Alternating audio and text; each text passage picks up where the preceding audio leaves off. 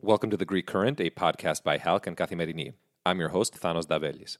Turkey's President Erdogan has finally made it official, setting the date for elections that many see as existential for Turkey's authoritarian leader.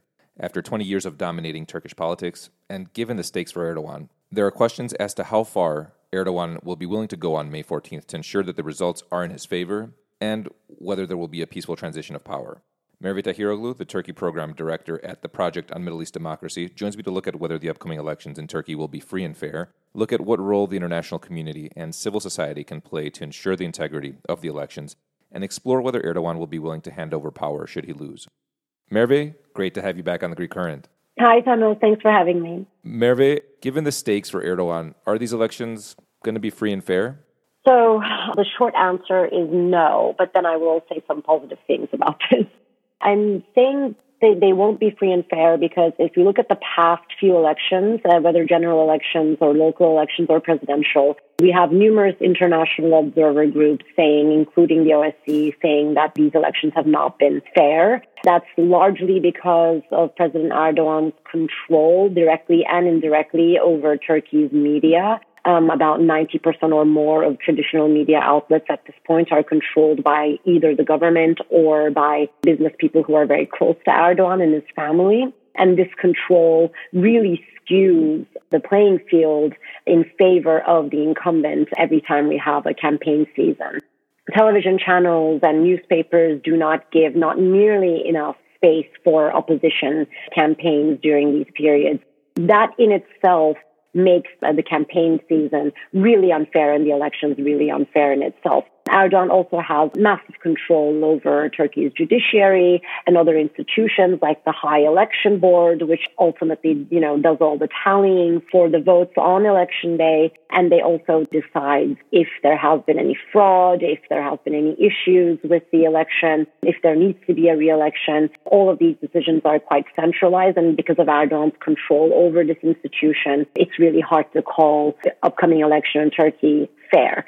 And that said, the past elections have been deemed largely free. And by that, I think what we mean is that we have not really seen major instances of fraud. There have been instances where it's been recorded that, uh, you know, in certain places, at least the opposition has alleged, and, you know, independent observers have alleged that ballot officials there have been, you know, counting votes that shouldn't have been counted in favor of the A K P or Erdogan. For example, if people don't stamp them in the right way, or, you know, blank votes have been counted in favor of Erdogan, or votes cast in favor of the opposition have been discarded. So there have been instances that have been reported uh, like this before, but largely observer groups have determined that these had very little impact on the ultimate election results. So there hasn't been massive fraud, you know, the way we see in, you know, Syrian elections or Russian elections or anything like that. I do worry that this May fourteenth election, we might see even greater instances of fraud or voter manipulation. I think given the stakes for Erdogan, he seems to be quite worried about his chances of actually winning this election. So the chances of fraud happening in this one, I think, are quite large. But then again, there's a lot that Turkish civil society and opposition parties can do to try to prevent that. And I think they're working very hard to ensure that the election can be as free as possible, even if it won't be fair. You brought up the opposition, Merve, and earlier this week, they selected their candidate, Kemal Kılıçdaroğlu. Many, even some within the opposition, like Meral Akşener, had hoped it would be another candidate, possibly Ekrem İmamoğlu, the popular mayor of Istanbul, who appears better on paper. You know, is the opposition playing a weaker hand at a moment when it really needs a win? So, you know, maybe a few weeks ago, I would have said yes. Personally, I've been very much in favor of also announcing Istanbul Mayor Ekrem İmamoğlu as the candidate. He's much more popular, according to opinion polls, than Kemal Kılıçdaroğlu. He's younger, has just more of that leadership style, the ability to, you know, appeal to a broad segment of voters. The way I explain it to my American friends and colleagues is that Kemal Kılıçdaroğlu is more like President Biden, and İmamoğlu is more like an Obama-like figure. He's just, he's got that thing, that charisma that, that he's able to get undecided voters excited about elections, as we have seen in the twenty nineteen mayoral election. Uh, he did a really, really fantastic job. So I've been, you know, personally rooting for him to be the candidate. But I do think now that Kılıçdaroğlu has been announced as the candidate, I'm quite on board with it. And I do see some advantages to this. So we have Kılıçdaroğlu running as the main candidate, and then the other heads of the other five opposition parties that are part of the coalition are essentially running as vice presidents. And they have added Istanbul Mayor İmamoğlu and Ankara Mayor Mansur Yavaş, you know, to the ticket unofficially by saying in their declaration that they will be appointed as vice presidents also in some capacity should the opposition win the election. So what this means is that effectively we are looking at an opposition that is running eight candidates or eight people playing an active role in the campaigning. That's what this decision really means. And I think that's a huge advantage for the opposition, actually, because all of these eight people have various strengths and they appeal to different factions of the electorate.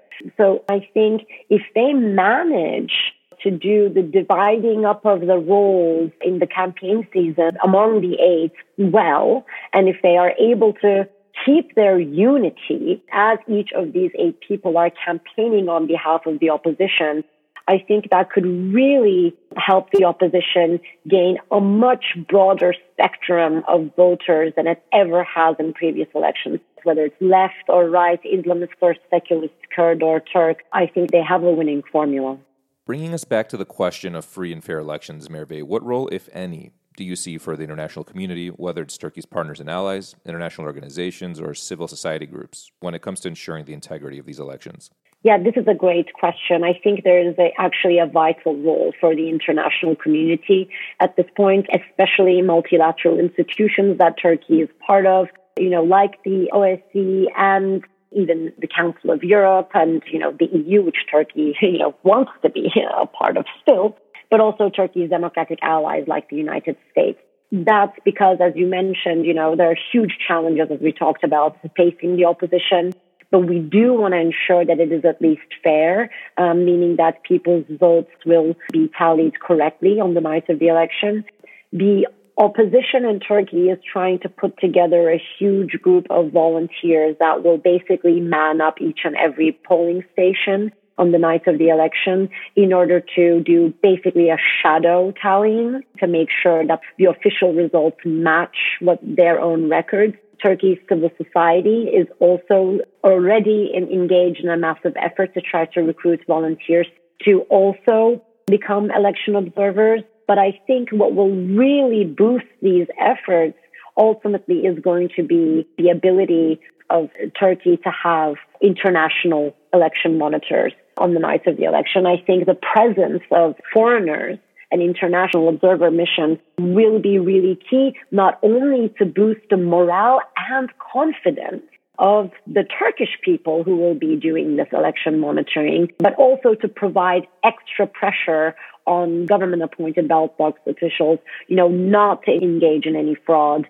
Turkey has in previous elections invited these observers, so they haven't, you know, said you cannot come. If they try to do so in this upcoming election, it will kind of be a new thing, a new low for the Turkish government. But that is something that President Erdogan might want to do, given, you know, the high stakes. So I think the ro- a role for governments like the U S government or Congress, Uh, what they could play in the lead up to this election is to make it very clear to their Turkish counterparts that every single interaction they have with them, how important it is for this mission to be accepted into Turkey, to be invited, that it would really cast a major shadow over the integrity of the elections and the legitimacy of the elections if Turkey suddenly decides not to invite international observers. So that's one thing they could do, um, you know, and in general, I think it's very important for Turkey's democratic allies to keep reminding the Turkish government that they are watching these elections very closely. You know, everybody understands that the stakes are really high and the integrity of the election is going to be extremely important moving forward for Turkey's relationships with Turkey's democratic allies like the United States, like Germany, like France. And so the Turkish government should really ensure that this cannot be a blatantly stolen election in any way. And so uh, we do not want to see instances, uh, you know, like either Turkish volunteers or international observer missions being obstructed from their duties by any way on the nights of the election. We do not want to see things like social media access restrictions or bans in Turkey. A few days following the tragic earthquake, Turkey made a, a shocking, shocking decision to shut down access to Twitter and to other social media.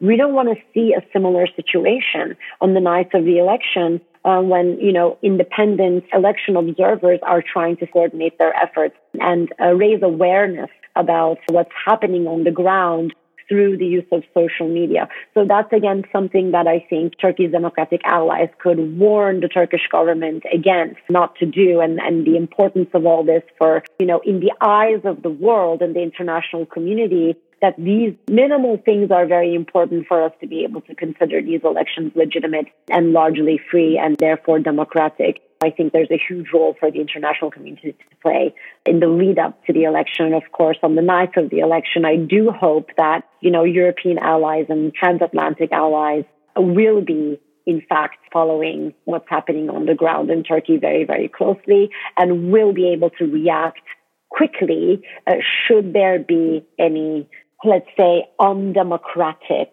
reaction by the Turkish government.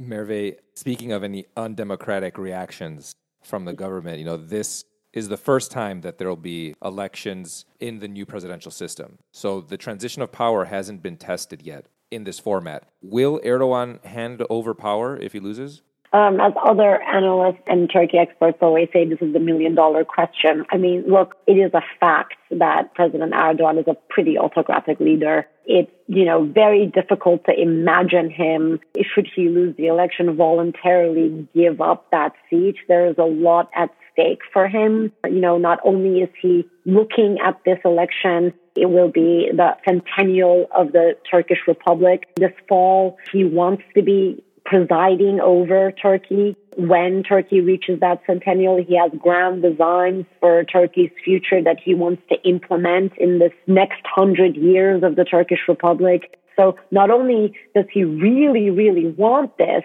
he is also uh, quite afraid of not being in power in Turkey moving forward because, you know, he has committed so many human rights abuses, presided over so much corruption in the last twenty years over Turkey, that he is likely going to be facing a lot of pushback from Turkish people and the new Turkish government, should there be an opposition-led government in Turkey, and potentially some criminal investigations and lawsuits.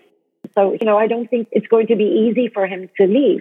That said, it's also hard for me to imagine what exactly he could do in order to try to hold on to power. One way I can see this happening is that if the election results are very close, he might try to say that, you know, that the vote count was not correct and for X Y Z reasons, and, you know, force a second round of elections two weeks later on May twenty-eighth. So that's something he could do.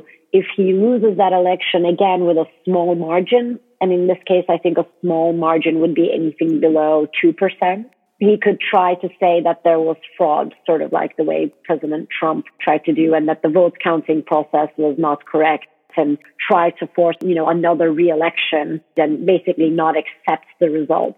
If he does that, I think the opposition, if they believe that they have won fair and square, of course, they will want to mobilize their supporters to the streets in mass protest. And I do think people will go to the streets for mass protest. Now, in that moment, will President Erdogan use security services under his command to go and disperse these protesters in a violent manner? How much violence will he be willing to use against protesters?